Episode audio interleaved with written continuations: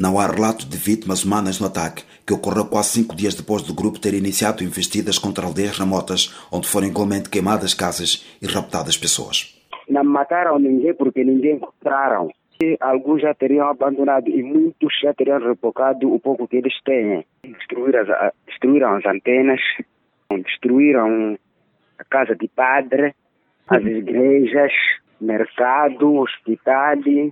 Esclareceu um professor local na condição de anonimato, agora refugiado na sede distrital de Mekuf. O grupo, prosseguiu a fonte, começou por vandalizar a torre de comunicação antes de queimar o edifício da Igreja Católica e a casa de padre local, que já tinham escapado com a população.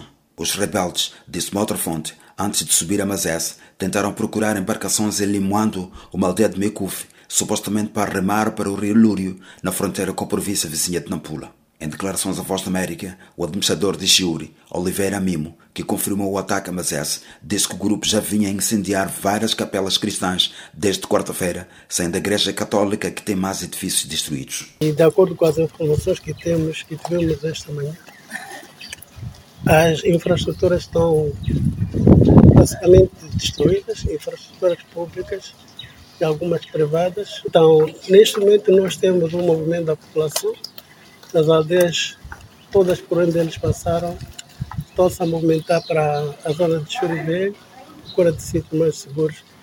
E neste momento, o inimigo continua nas matas. Aconteceu durante o final do dia de ontem, que foi até praticamente a metade, a meia-noite portanto, de ontem. E neste momento o governo do distrito está a trabalhar para poder aferir aquilo que de fato são os prejuízos que foram causados por este ataque. A nova vaga de ataques terroristas ocorre numa situação de transição em que as tropas da SADC, que ajudam Moçambique no combate ao terrorismo desde 2021, estão em via de saída do território moçambicano. André Batista, para a Voz da América.